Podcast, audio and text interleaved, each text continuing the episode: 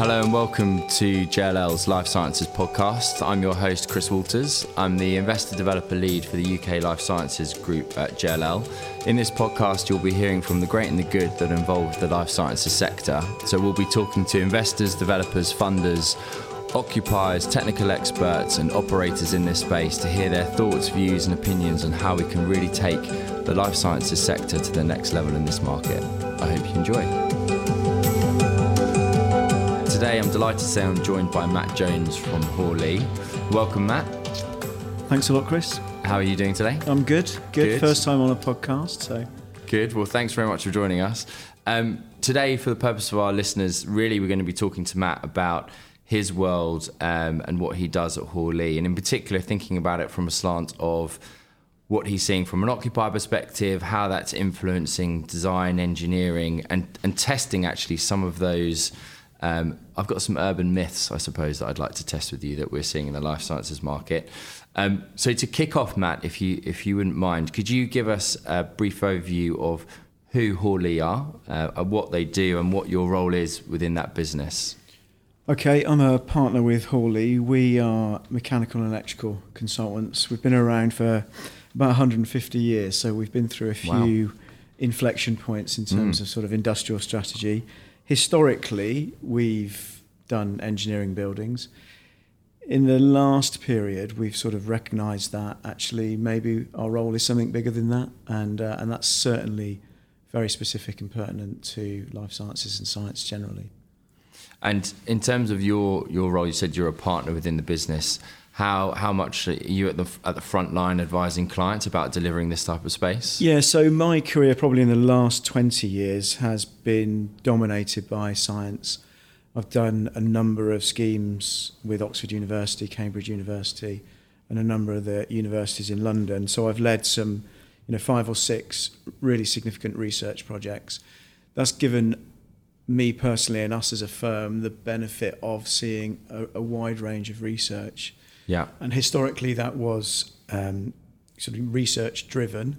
In the last period, we've certainly seen a lot more spin out of, of that research. So the, the sort of capitalization of, of that research, Yeah. which has really opened up some interesting observations for us. Um, about three about three months ago, we commissioned some research into what was happening within the market. Um, we sort of recognised that there was this innovation culture emerging, and there were some constraints to that. We'd hoped that that research would provide the answer. Yeah. It's just provided quite a lot more questions. Yeah. Yeah. Um, but it really has opened up our eyes to what the, the sector needs in terms of leadership. And, and I think we've, we've got a, a rich history of knowledge, and it's something I think we can really help on. And as you say, debunk a few of these myths. And this is um, just to complete the plug, available in all good bookstores or on your website. Yeah, no, we're, we're, we're on the website, so just follow that if you, uh, if you And want to find us. and in terms of the you know all of those questions, um, what are you what are you seeing as as the biggest question or some of the biggest questions that that your clients are are asking you to try and solve at the moment? So I think about three years ago, we we recognised a definite change in the market. It's taken us a while, as I say, to work out what's happening, but you see this sort of in the industrial strategy where science, technology, and research are clearly a big future for us as a country. In the market, we're seeing huge demand from firms and organisations to both sort of seed their research and take it to the next level as a response to that from the built environment, we see quite a lot of constraint. Um, probably the biggest complaint from tenants is that the space that they need to facilitate their growth Yeah. just isn't available. Um, I say that's all where, where we come in because as as somebody that's been providing these spaces for 20 odd years, that's really curious to us that Mm. there's this huge demand. There's a market which is seemingly reluctant to provide it, and we think we sort of understand some of those things, uh, some of those issues, and and that problem is really not as big as people would think it to be. I believe. And how um, how big do you think that gulf is in terms of what an occupier is telling you that they need and what the investor developer market thinks they need? Well, certainly the tenant market can't understand why they can't simply go out and take a space off the shelf. Yeah.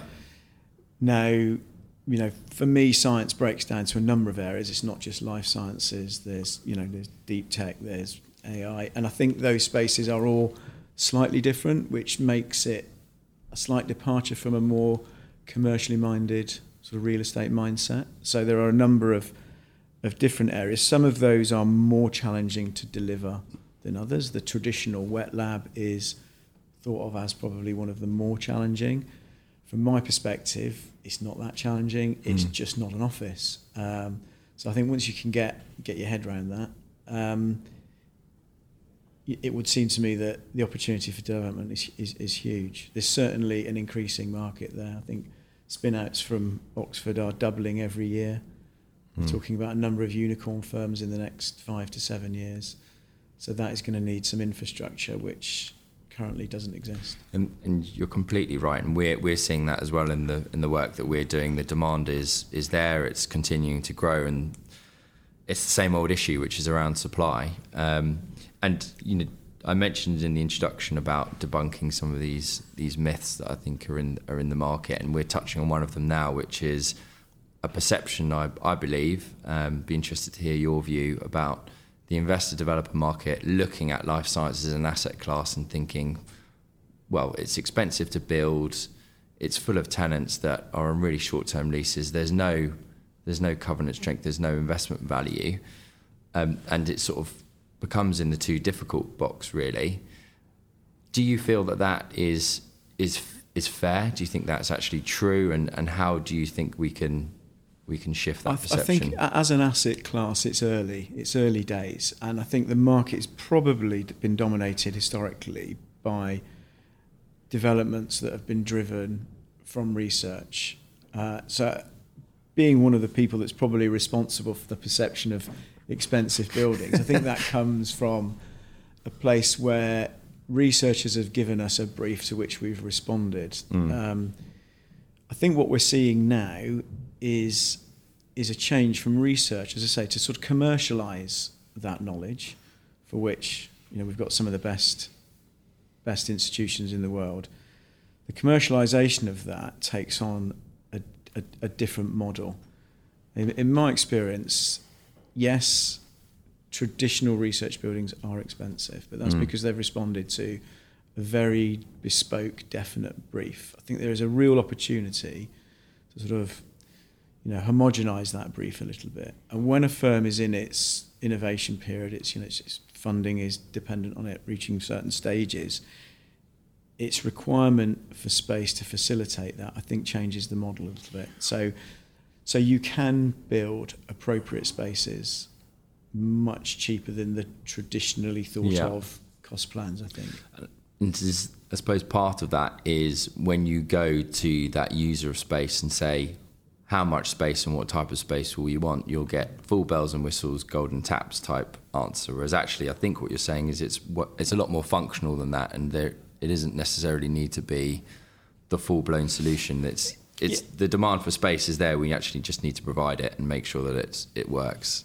Absolutely, and, and, and even when you you know from from a researcher within a the university environment, they're generally not paying for that mm. that facility. I think there's a there's a change in once that that science has spun out, then they, they are paying for it. So yeah. You know, that changes that the changes the dynamics slightly. Um, and as I say, they're up against time. They need the demand for space is becoming one of the bigger constraints within that innovation ecosystem, which is an opportunity that I think that the you know the real estate sector can absolutely respond to. And I think when you see where science and research sits within our future as a country and some of the challenges that we're up against, certainly the government's industrial strategy, which is sort of a, quite a yeah. an optimistic post-Brexit document uh, really speaks to what, what, what we need to deliver as a country. Um, that, that really interests us.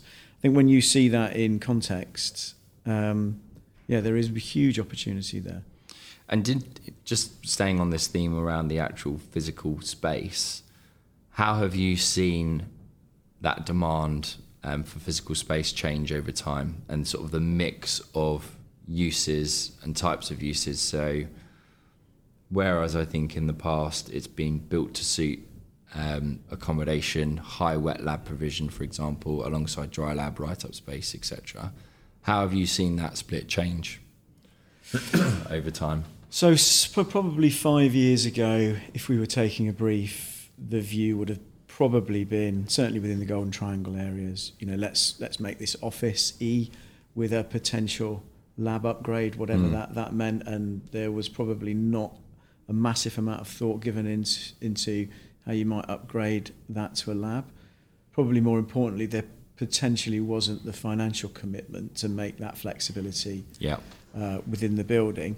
So I think in that five year period, I've seen that go about 180 degrees. Now, nobody really wants to talk about offices. it's all yeah. about how do we make this a lab? And within that definition of a lab, there is no real clarity around that. So, yeah. how do we make that space suitable for research, suitable for science? It has to be adaptable, it has to be, you know, changeable very quickly uh, to suit the sort of innovation model that's coming out. So I would definitely see very much more focus on what the tenant needs to deliver their business. So that there's a definite move mm. into that space. So that, that and that and that is very much against, you know, a traditional commercial model now.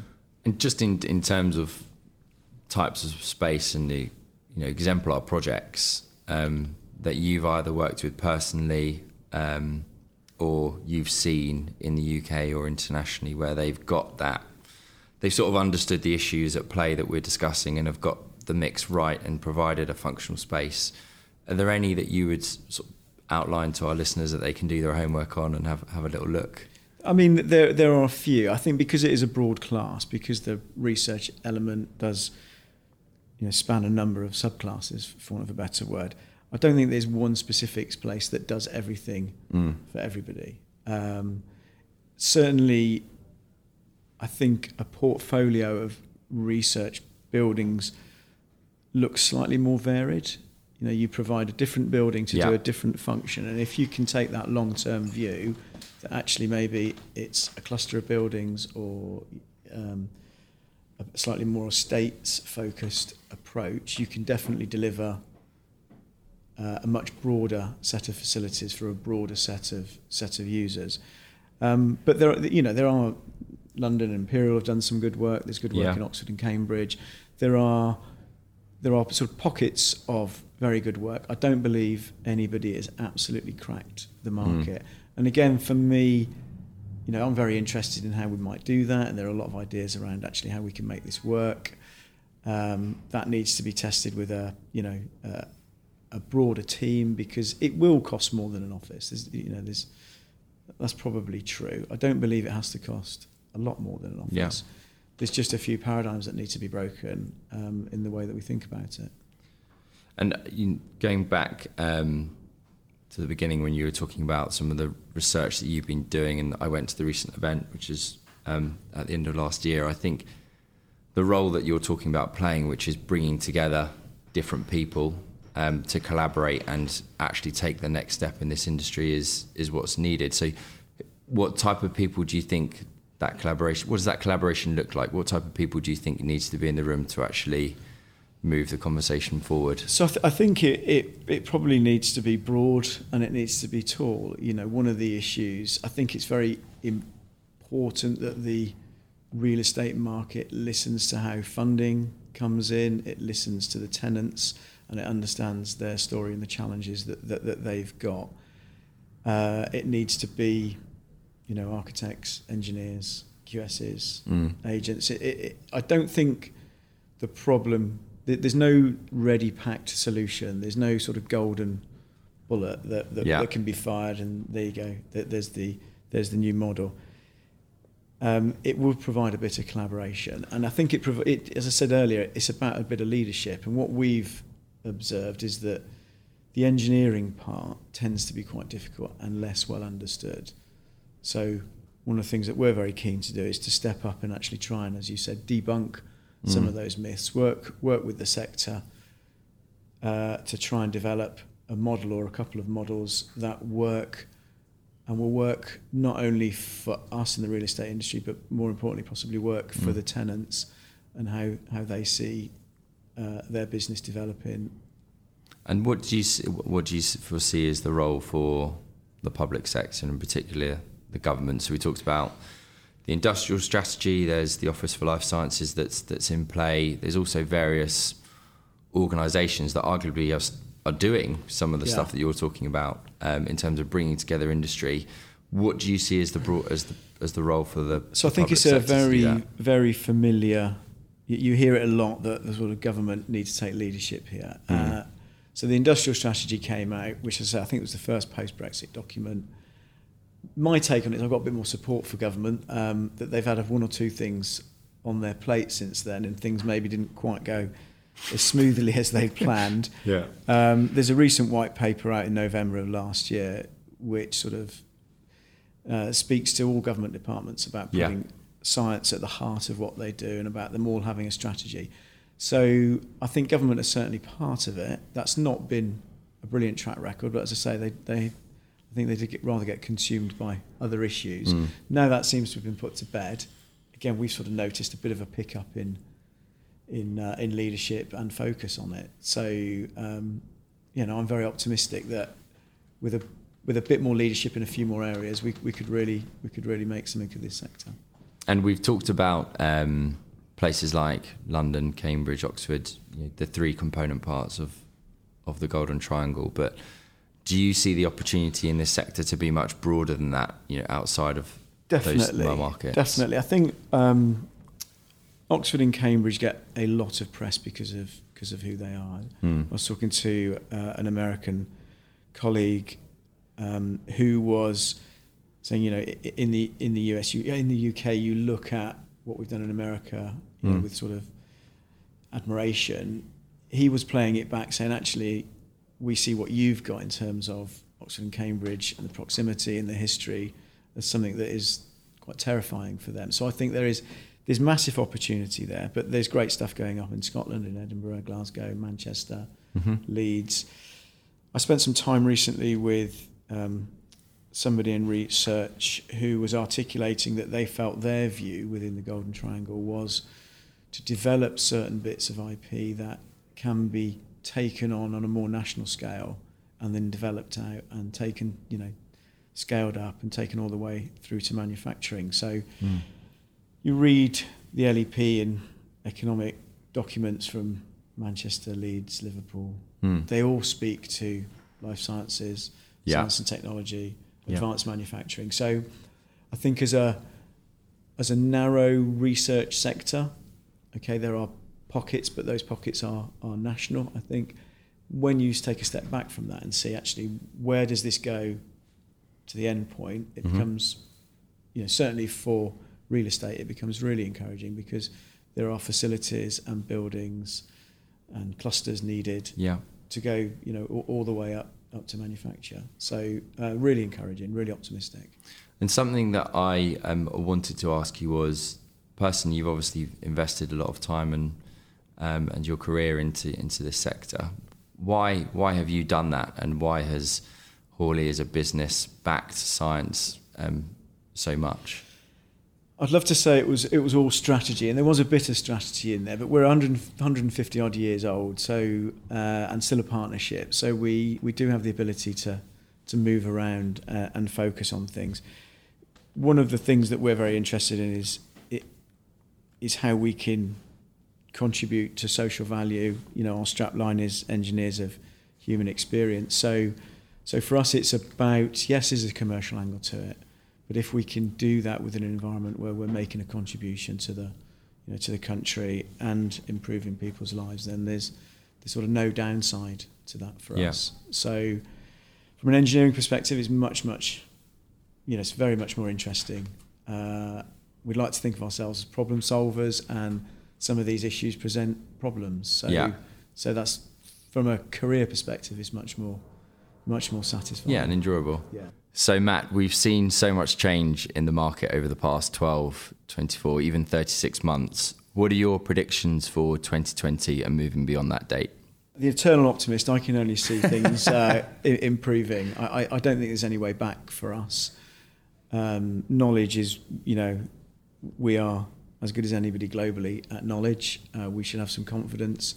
I think we've made our bed now, or the die is cast in terms of the direction yeah. we are going, and and this is our our best horse. So for me, I can only see it, you know, increasing and increasing.